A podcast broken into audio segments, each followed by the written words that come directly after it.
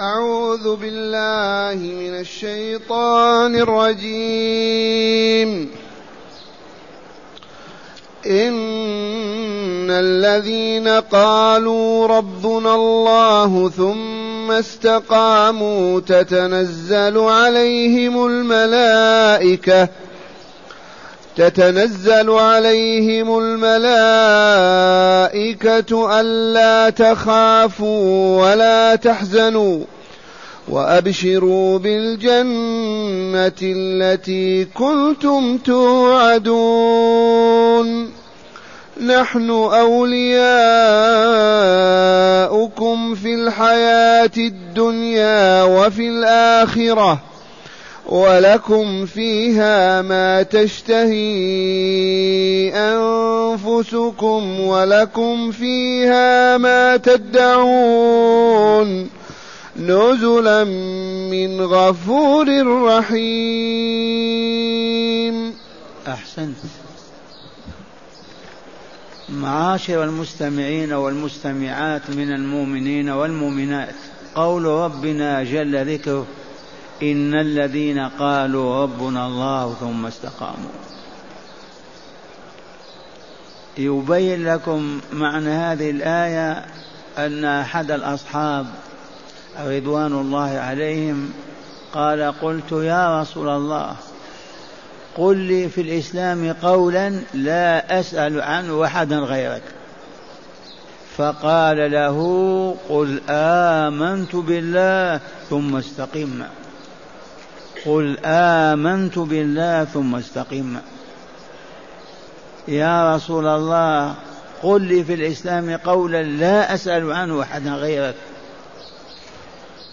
فقال له صلى الله عليه وسلم قل آمنت بالله ثم استقم. وسأله قائلا ما أخاف شيء تخاف عني يا رسول الله؟ فقال لسانك ووضع يده على فمه. إذا هذا القول أخذه رسول الله صلى الله عليه وسلم من هذه الآية. إن الذين قالوا ربنا الله ثم استقاموا فلا خوف عليهم ولا هم يحزنون من سورة الأحقاف. وهذه سورة فصلت قال تعالى لا خوف نحزن يتتنزل عليهم الملائكة الآية. والآن قالوا ربنا الله أي شهدوا أن لا إله إلا الله على علم. لا يوجد من يستحق الإلهية حتى يطاع ويعبد في الكون إلا الله. فلهذا لما علموا لما عرفوا لما أيقنوا صدعوا بها ورفعوا أصواتهم ربنا الله لا نعترف بربوبية سواه أبدا.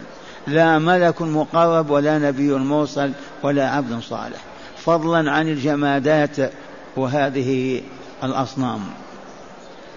وهذا في إعلان عن العقيدة بعد علمها ومعرفتها واقتناع القلب بها. ربنا الله. وقوله تعالى ثم استقاموا. اولا استقاموا على هذه الشهادة حتى ماتوا. إذ كم وكم وكم ممن قال ربي الله ومات كافرا مشركا. وخاصة العرب كما علمتم يؤمنون بالله ربا. لا بد إذن من الاستقامة مع الشهادة. شهدت أن لا إله إلا الله استقم على هذا لا تعوج لا تلتفت إلى غير الله. لا تعبد مع الله سواه بأي عبادة أية عبادة من العبادات. استقم على هذا الذي قلت. كذلك الاستقامة أيضا المشي في منهج الحق والصراط المستقيم فلا تميل يمينا ولا شمالا وهذا الذي قررناه مئات المرات. وهو أن هناك صراطا مستقيما طريقا مستقيما. لا تميل عن يمينك ولا عن شمالك. امشي متجها إلى باب الجنة. إذ عن اليمين الواجبات الفرائض لا بد من القيام بها.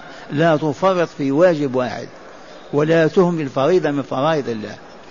عن, عن شمالك المنهيات المحرمات في الأقوال والاعتقادات والأعمال. فلا تقع في معصية الله بفعل هذه المعصية سواء كانت زنا أو كانت ربا أو كانت كبيرة من كبائر الذنوب أو صغيرة من صغائرها. وقد علمنا ربنا كيف ندعوه بعدما نحمده ونثني عليه ونمجده ثم نتملقه فنقول إياك نعبد وإياك نستعين ندعوه اهدنا الصراط المستقيم. صراط من؟ صراط الذين أنعم الله عليهم وهم النبيون والصديقون والشهداء والصالحون. صراطهم هذا يصل بهم إلى باب الجنة. وسمي الصراط صراطا لأنه من سرط الطعام يسرطه دخل في بطنه فهو طريق من دخله يصل به إلى النهاية. اهدنا الصراط المستقيم صراط الذين أنعمت عليهم غير المغضوب عليهم ولا الضالين. فالمغضوب عليهم أولئك الذين عرفوا الحق وكرهوه عرفوا الطريق وتنكروا له عرفوا أنه لا إله إلا الله وعبدوا معه غيره. أولئك المغضوب عليهم من اليهود وغيرهم. والضالون الذين يعبدون الله عن جهالة بضلال يتخبطون حياة ويقولون إننا مهتدون. أولئك هم النصارى ومن كان على مثلهم. إن الذين قالوا ربنا الله جهروا بها أعلنوها ثم استقاموا. ما انحرفوا فعبدوا مع الله سواه. ما انحرفوا بأن تركوا عبادة الله بأن عصوا الله ورسوله بل أقاموا الواجبات وأدوها كما هي وتجنبوا المحرمات وابتعدوها كما بينها الله ورسوله. قولوا اللهم اجعلنا منهم. وهنا معشر الأبناء والإخوان كيف تستقيم في الطريق وأنت ما عرفت الطريق؟ فلهذا يجب على كل مؤمن ومؤمنة أن يعرف الواجبات التي أوجبها الله على عبيده المؤمنين. سواء بالقراءة والكتابة أو بالسؤال والمشي إلى العلماء وسؤالهم. وإلا كيف تعرف الواجبات؟ كيف تعرف المحرمات؟ وأنت ما تطلب ولا تعرف. ولهذا يقرر النبي صلى الله عليه وسلم هذه الحقيقة ويقول طلب العلم فريضة على كل مسلم والمسلم تابع له. إذ هذا الطريق لا يسلك إلا العارفون إلا العالمون. ولهذا كما قررنا لا بد من العلم. لا بد من طلب العلم. لماذا نطلب العلم؟ نطلبه من أجل الرواتب من أجل الأموال من أجل السمعة من أجل الشهرة من أجل المواساة. ماذا؟ لما نطلبه؟ لا يطلب هذا العلم إلا ليرضى الله فقط. إلا من أجل أن يرضي أن يرضى الرب عنا فيكرمنا ويسعدنا ولا يشقينا ولا يعذبنا. والأعمال بالنيات ولكل امرئ ما نوى. الآن ماذا نقول؟ شباننا يتورطون في المعاصي والذنوب والآثام وهم يدرسون في المدارس ويتخرجون منها وكليات بلغتنا أشياء عجب يتتبعون الفتيات في الشوارع وأمام المدارس.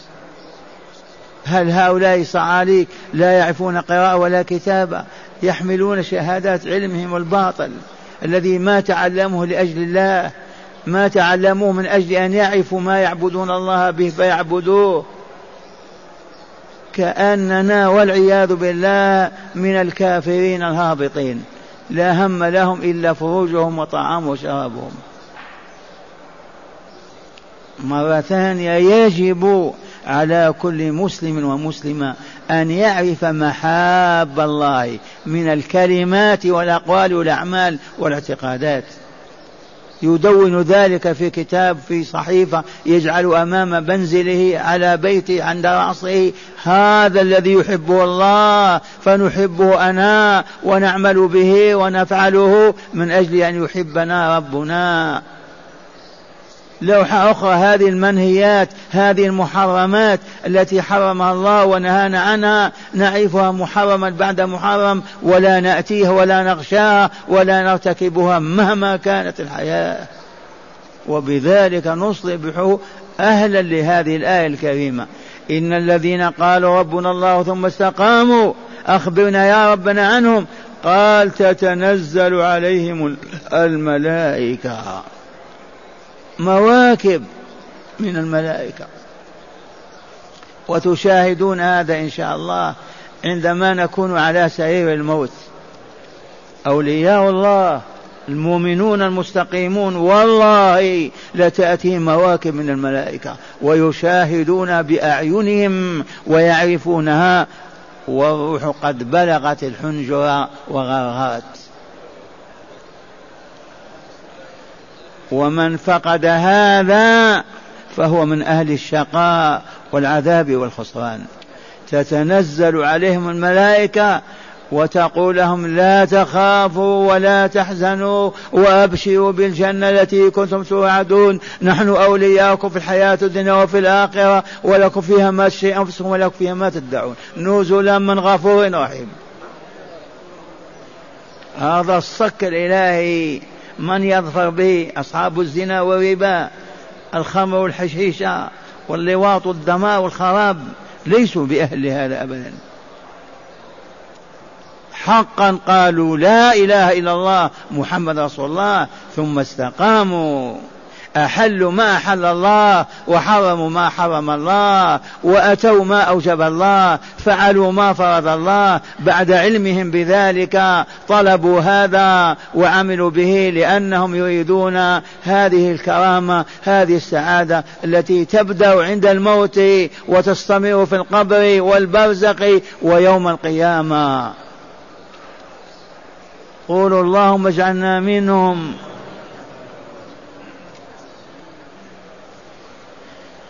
تتنزل عليهم الملائكة وتقول لهم لا تخافوا ولا تحزنوا لا تخافوا في مستقبلكم وفيما أنتم مقبلون عليه وذاهبون إليه أبدا. لا تخافون. ولا تحزنوا عما تركتم وراءكم. فالله يتولى أبناءكم ونساءكم ويتولى ما كنتم عليه. بشرى في الدنيا والآخرة. لا تخافوا ولا تحزنوا.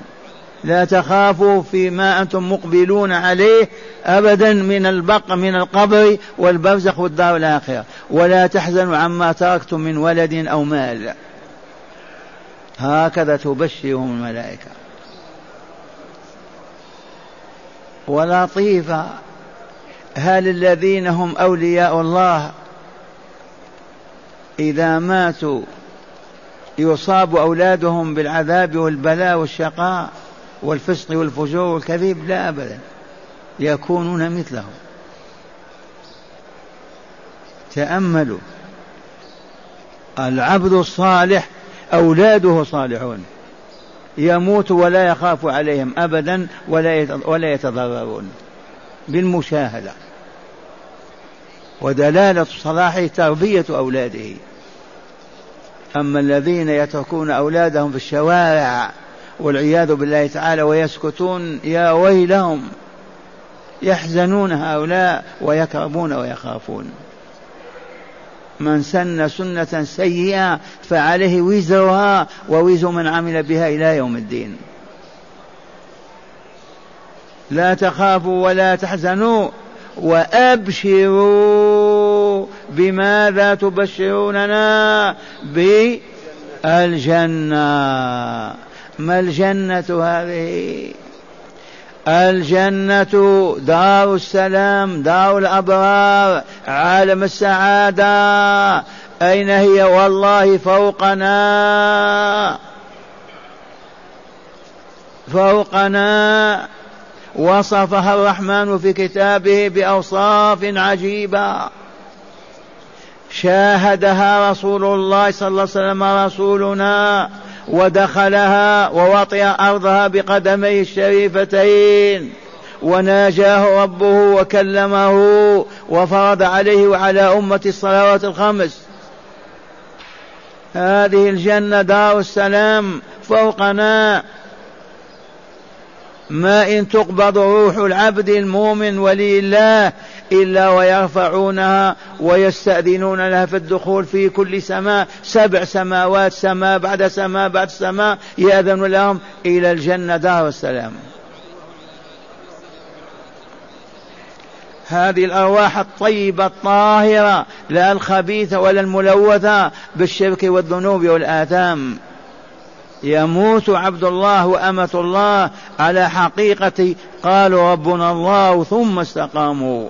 ما عوجوا ولا انحرفوا ولا هبطوا ولا غي ولا بدلوا. ماتوا على تلك العقيدة.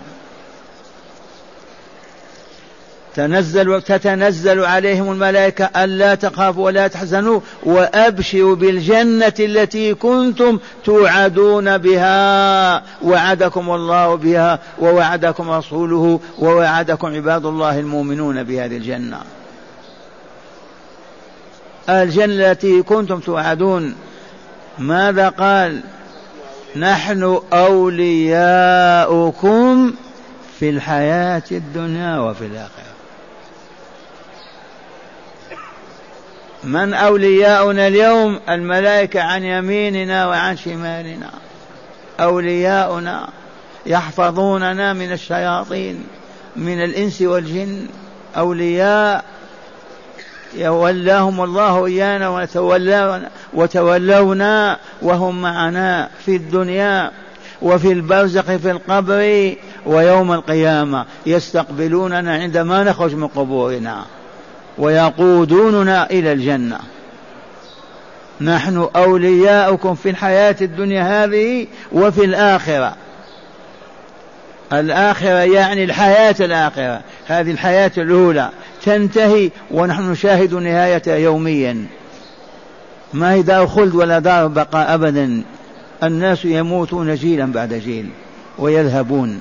ما هي دار بقاء وخلد أبدا. إذا الدار الآخرة هي دار البقاء والخلد الدائم. إذا نحن أولياؤكم في الحياة الدنيا وفي الآخرة ولكم فيها ما تشتهي أنفسكم.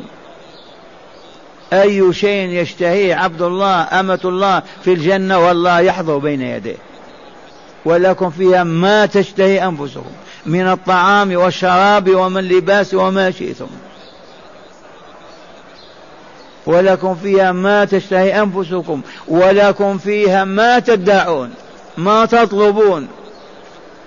وقد بينت آية سورة يونس سعادة الجنة في ثلاث كلمات دعواهم فيها سبحانك اللهم. طلبت اللبن العسل الماء أنواع الطعام أنواع اللحوم كذا. قل فقط سبحانك اللهم يحضر مطلوبك. تأتي به الملائكة.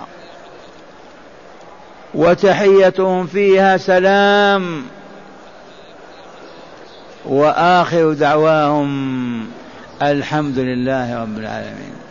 لما ياكل ويشرب ويشبع يقول الحمد لله رب العالمين ترفع الأواني من بين يديه.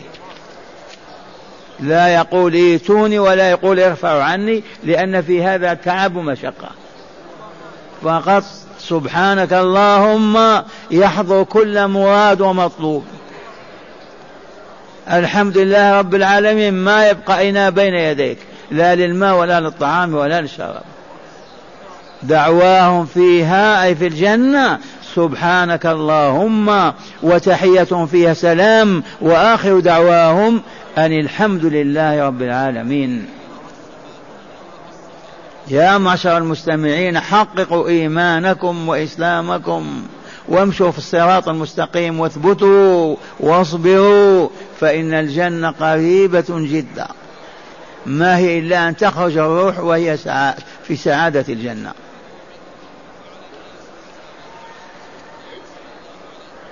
قال تعالى ولكم فيها ما تدعون ادعي فقط اطلب يحضر الذي تطلبه. ثم قال تعالى نحن أولياؤكم في الحياة الدنيا وفي الآخرة أي الوفد الذي نزل من السماء ليقبض الروح ويأخذها يقولون لنا مبشرين نحن أولياؤكم في الحياة الدنيا وفي الآخرة أيضا. يتولوننا في الدنيا والآخرة. ولكم فيها ما تشتهي أنفسكم. ماذا نسمي اللبن العسل الفواكه؟ الخضار ما تستطيع فقط الذي تشتهي بنفسك يحضر. قل سبحانك اللهم فقط. هذه الكلمة التي يوضع بها الطعام. سبحانك اللهم.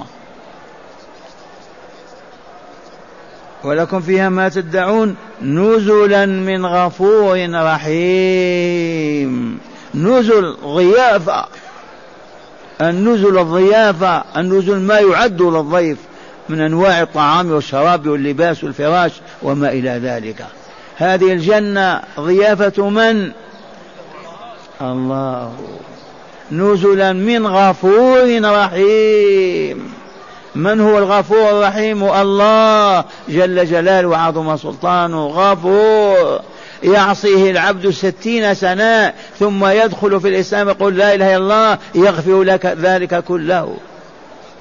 يعبد مع الله ويشرك مئة سنة بعدما يقول آمنت بالله وأسلمت لله وعبد الله ولو ساعة يغفر ذلك الذنب كله وإن كان كالجبال. وويل لمن يموتون على معصية الله ورسوله.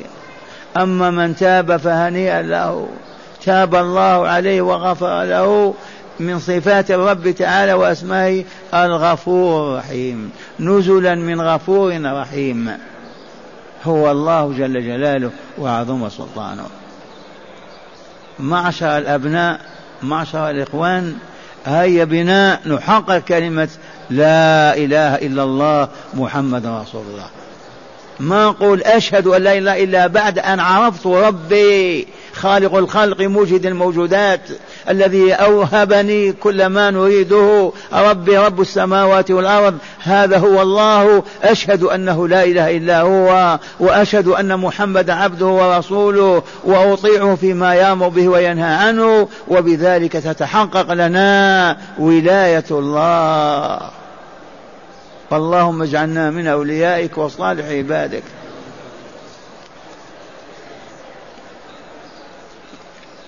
مع هداية الآيات. بسم الله والحمد لله والصلاة والسلام على خير خلق الله سيدنا ونبينا محمد وعلى آله وصحبه. من هداية هذه الآيات أولا فضل الإيمان والاستقامة عليه بأداء الفرائض واجتناب النواهي. من هداية هذه الآيات الثلاث بيان فضل الإيمان والاستقامة على ما شرع الله لنا من العبادات نعبدها بها نفعل المأمور ونترك المنهي. بينته هذه الآية. نعم.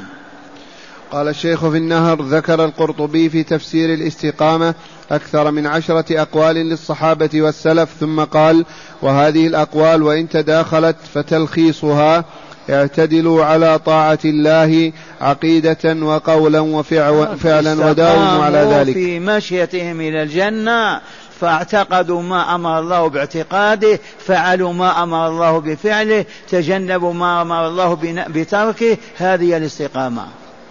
وماتوا على ذلك. لم ينتكسوا ولم يرتدوا ولم يكفروا. نعم.